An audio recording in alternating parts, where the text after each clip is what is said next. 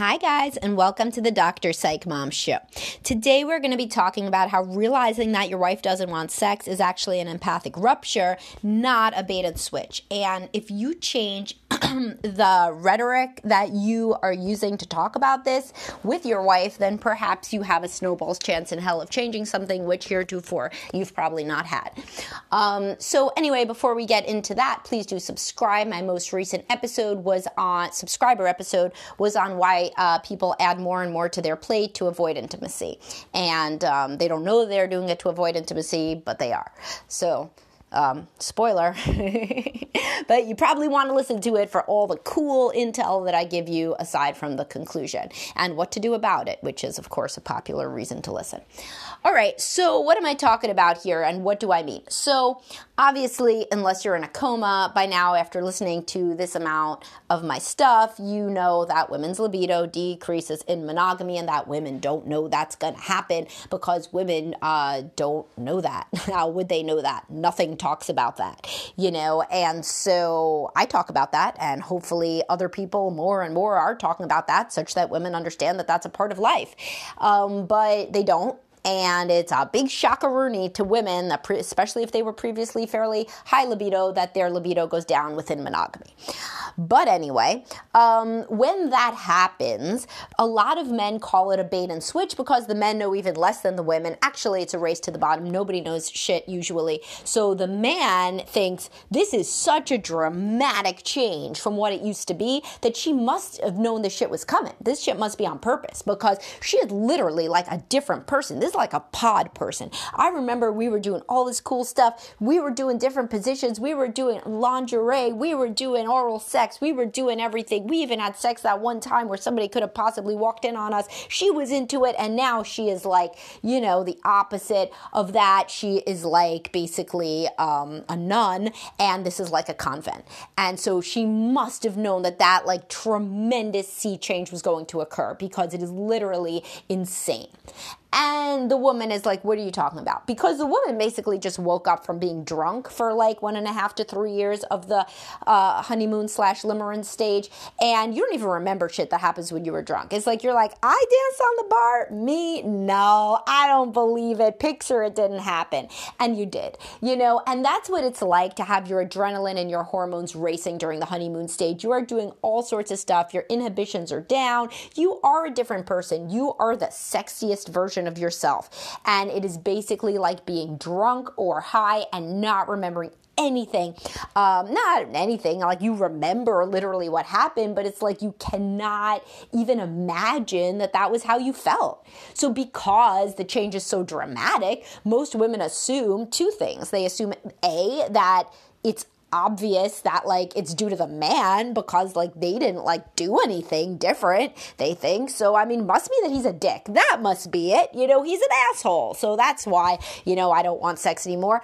And or they assume that this is you know just the stage that they're in now and that they both must be feeling it because he must be feeling it at some level too. And now they've moved on to a different stage of life where they're gonna have babies or they already have babies or like whatever. And even even though he still keeps uh, you know, pushing her for sex and like kind of, you know, rubbing up against her, she's like not in that zone anymore at all. So she's like, oh, you know, he's just messing around. I mean, he should just probably jerk off or something. I mean, right? Because she's like so not into it that she cannot even imagine that he still feels the same level of desire that she, in fact, used to feel back in the honeymoon stage. It's like being, it's like when you quit drinking or you don't, or you're the designated driver, you go out with your drunk friends you're like, what the hell y'all acting so stupid for? Like, you must understand something about how stupid you're acting, but they don't. And you didn't when you were drunk the previous weekend either. So, what this really is, like, it's not a bait and switch. I mean, I just cannot even state that enough. I'm trying to hammer it home, but like, I don't know how I could say it more cleanly. It is not a bait and switch. The woman doesn't know what's going to happen. However, that does not make it like that that that does not make it any less painful for the guy. And for the guy, it's an empathic rupture. Really.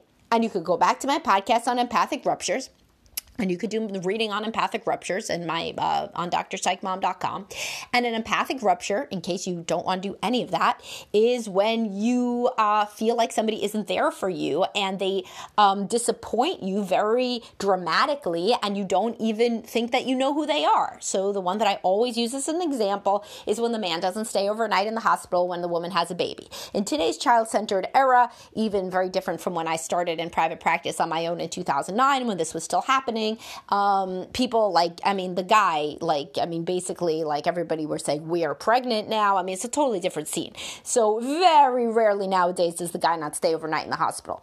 But it used to be more common. And the guy used to think, well, shit, she has staff. Also, the baby didn't used to room in, but whatever. That's neither here nor there. But anyway, so the guy used to just go home and think, okay, I'm going to get a good night's sleep. She has the bed. I don't have a bed. And she's got the baby and she's got the boobs. And, you know, the staff is there to help her. So, I mean, doesn't she want me to get a good night's sleep? I'd want her to get a good night's sleep, which is true. You know, in the inverse situation, you know, if a man had like a broken leg or surgery or something, most men would tell the woman to go home and get some sleep. But, you know, for the woman, this is their first night with a baby. She feels destabilized. Her hormones are racing. Uh, baby blues is a, affects 80% of women, not postpartum, but baby blues, which is milder. And, um, you know, she feels very, very abandoned. And she, when he says he's going to go home, it's like in that moment, you might say, why doesn't she ask him to stay? She doesn't ask him to stay because it's like she cannot even believe that he would ask to go home. It makes him like into a monster, like a stranger. It's like, oh my God, you, uh, you really thought, who are you anyway, that you thought that that is something that you should do? My God, I don't even know if I love you. you know, and of course, again, she's feeling very dramatic. Hormones are going. She just literally had a person come out of her vagina or however she gave birth. So the, the point here is an empathic rupture is when you completely lose faith that the person can be there for you because you feel like you don't even know who they are. And this is exactly what happens when women's sex drive abates and they have absolutely no understanding of it and they dismiss the man's need for sex.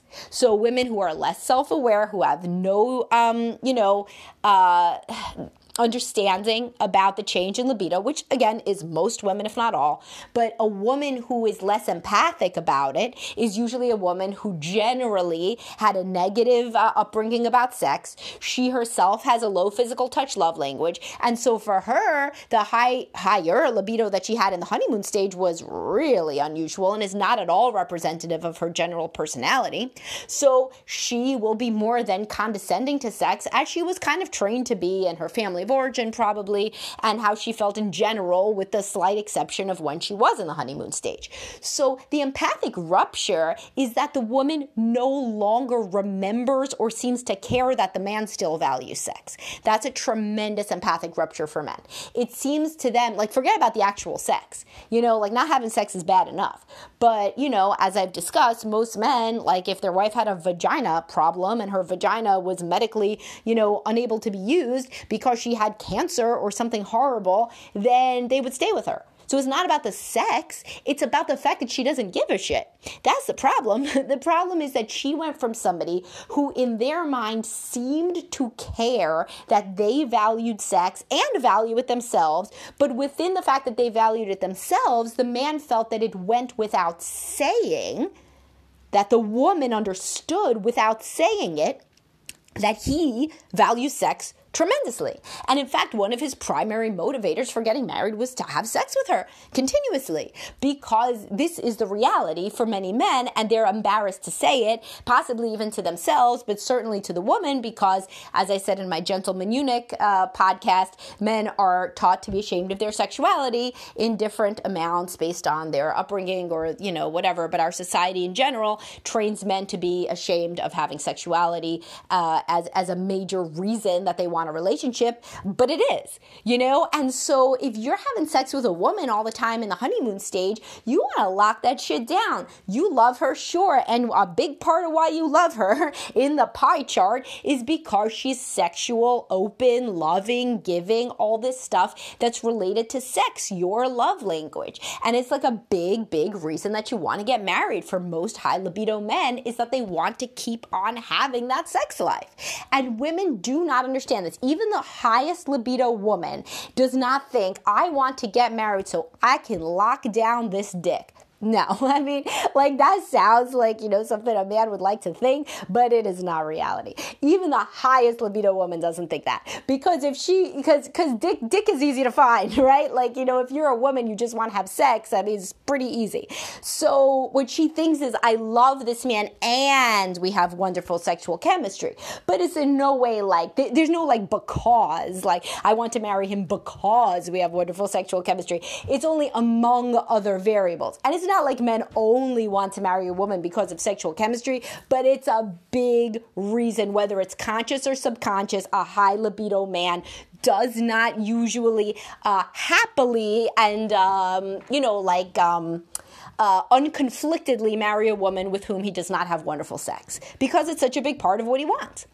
So the the point here is your wife doesn't know this at all. So you have a real uh, a lot better of a chance to convey to her why you want to work on the sex life and go to couples counseling and focus on the relationship and everything if you come to her and very very honestly say, you know, the the only phrase that could potentially make your wife wet, which is I was so stupid. Man, women love that.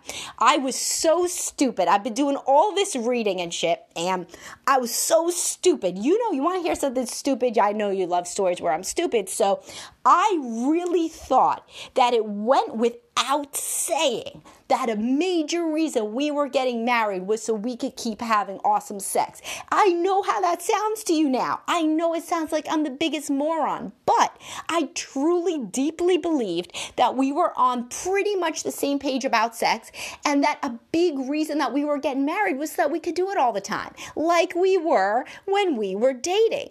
And now that I understand more about how women's libido drops in monogamy, I understand how foolish that was. However, the pain that I felt when you didn't want it anymore and started to be like, why don't you go jerk off? Why is this such a big deal to you? And you started to look down on me about having a sex drive that I thought that you loved, that I thought was like one of our compatibility points, you know? Like that was an empathic rupture. It really was. And you know, it's been hard for me to get past it. And I think I haven't even been explaining it to you right because I've been thinking crazy shit like it was a bait and switch and you knew all along that you weren't going to want to have sex with me. And that is crazy. I now realize I had no education on the topic. But what I realize now is why I'm so sad and I, I make my passive aggressive comments and be, you know, sulky and all these things I should work on just to be, you know, a better man in general. Um, are that it, the reason is that it was a tremendous empathic rupture. It seemed to go from one day you were like joking around with me and wanting to have sex with me and like everything was cool and and uh, warm and fuzzy and then the next day you were like ew, you want to do that again? Oh no, oh no, definitely not. Uh, if you want that, then maybe you should just uh, go jerk off in the shower. And so that's a really big change. It's a sea change. And women um, need to be aware that they caused you pain in that way. Most women do not understand that. I swear to you, you may think that's crazy, but it's the God's honest truth is I have never got a woman into couples counseling that has really understood how hurt the man is by her lack of desire, how hurt he is. They understand that he's sexually frustrated. They think of it like he's like a hungry animal that isn't getting fed, but they do not think of the psychological component, which is the primary problem for the marriage. When you feel that your wife just literally doesn't give a shit about what you need, that is a tremendous empathic rupture. Now, keep in mind, she never especially if she was low libido and especially if she's not that emotionally aware, she never was having sex in order to please you. She was having sex because she wanted to have sex. So there is no change in, in how much she has sex for you. She wasn't doing it for you to begin with, and she's not doing it now. The difference is that she wanted to do it for her to begin with, and now she doesn't want to do it for her. And so it's real hard for her to remember and to put herself into your position and to think that that was a big reason you wanted to get married. And that's not shallow, by the way. That's normal. If somebody is doing something in your love language that you love, it, it's it's the same thing as like if you were always like super poetic and writing her like wonderful emails and text messages and poems and shit, you know, during the honeymoon stage, and then like you know a year into the marriage, she was like, "Oh, it would be nice if you emailed me that romantic stuff again," and you were like, "That was then, and this is now." Why don't you go find you know like a, a guy online who can like say that type of shit to you because I'm busy with my job. That is like that would be a tremendous empathic rupture. And it's the same sort of thing when the man's continued high sex drive is met with, you know, basically contempt, disapproval, condescension, etc. That's the empathic rupture. So if you want to talk to your wife and change the frame, A, always lead with how stupid you are. I really cannot overstate this. And secondly, say the point isn't the sex. The point is that you literally don't understand why the sex was so important and how it was a key driver of our love. Literally. That is my love language. You were into it same as me engaging in your love language was a key driver of you wanting to be with me. Sure, I love you for more than that, but I never thought that would have to be put to the test so dramatically and so quickly. And if it did, I thought that it would remain that you understood that I valued sex, but there was just some sort of issue with you, like illness or having a baby or something like that, but that you wouldn't look down on me for something that we had both, in my mind, valued. For many men, it's a big mind fuck. So I'll, I'll make it very clear. She may not have ever valued your pleasure at all you're like, no shit, right? but, but, but, but ever, like she may never, ever have valued your sexual pleasure. What she felt was aroused. At that point, she had spontaneous arousal because she was a non monogamous woman. Till you get married, you're pretty much a non monogamous woman. I don't mean she was cheating. I just mean that your brain doesn't click in to post honeymoon stage basically till you're married. So unless you have, I mean, God knows how long of an engagement you would have to have, but still, the limerence stage only stops when uncertainty is resolved. Uncertainty about whether you'll remain together is pretty much resolved with marriage. So, anyway, like, you, she was never into mean, she could have been like kind of into like making you happy with sex, but basically, the guys who are with low libido women that were high libido in the honeymoon stage, the woman was never that into making you happy. She liked sex, she liked it. So for her, it's like it's like she was hungry, so she ate. Now she's not hungry, so she doesn't eat. And to her, that makes total sense. You were like kind of thinking you guys had the same philosophy towards sex. You were you were really making up a lot of shit. If you go back, you could see signs that you were, but that you were both open minded and you were going to have this adventurous sex life. And then, you know, maybe you were going to be one of those couples that later on in your 40s would experiment with some weird shit and whatever. I don't know what your particular trajectory was that you had fantasized about, but she was not thinking about that. She was thinking, in this moment, I would like to have sex. And now she thinks, in no moment do I want to have sex. And that's the difference. And so what you're saying is, I felt abandoned by you not understanding anymore that I still had the same amount of desire that I had always had, and in fact, that you look down on it. That is what I want you to kind of understand more than I want any individual one unenthusiastic roll in the hay from you now. I want you to kind of validate that this was a destabilizing empathic rupture not a bait and switch, an empathic rupture. And this is what we should be working on in couples counseling. And a woman that can understand that it was an empathic rupture and can understand how primary the romantic and chemistry and sex part was to the guy feeling romantically connected at all those women can have epiphanies about, oh, like, I guess this really doesn't seem like a marriage to them, you know? And, like, honestly, they can either decide to change something and to kind of understand responsive desire and to understand getting yourself in the mood and to understand love languages. Some women do go that route and try to work on their marriages, and some are just like, well, man, I can't help you, you know, because I cannot have sex when I don't want to. I just can't. And I don't want to. And then basically, we're over And if we're over, you know, then we're over. And I'll tell you, I mean, you could ask other men in that same position, but it's not the end of the world when it's over because, you know, there are other human beings out there that do not, you know, not have sex with you for a year or whatever your current situation is. But anyway, uh, that's putting the cart before the horse. The point is that if you really want to be understood, you got to convey yourself uh, more articulately and less uh, aggressively. The bait and switch rhetoric is extremely aggressive, not to mention completely inaccurate, as I hope that I have shown you. And if you come at it more from the perspective of empathic rupture, your wife may may well understand you a lot more. Okay, and uh, so I hope that this was helpful to y'all, and uh, have a great day, guys.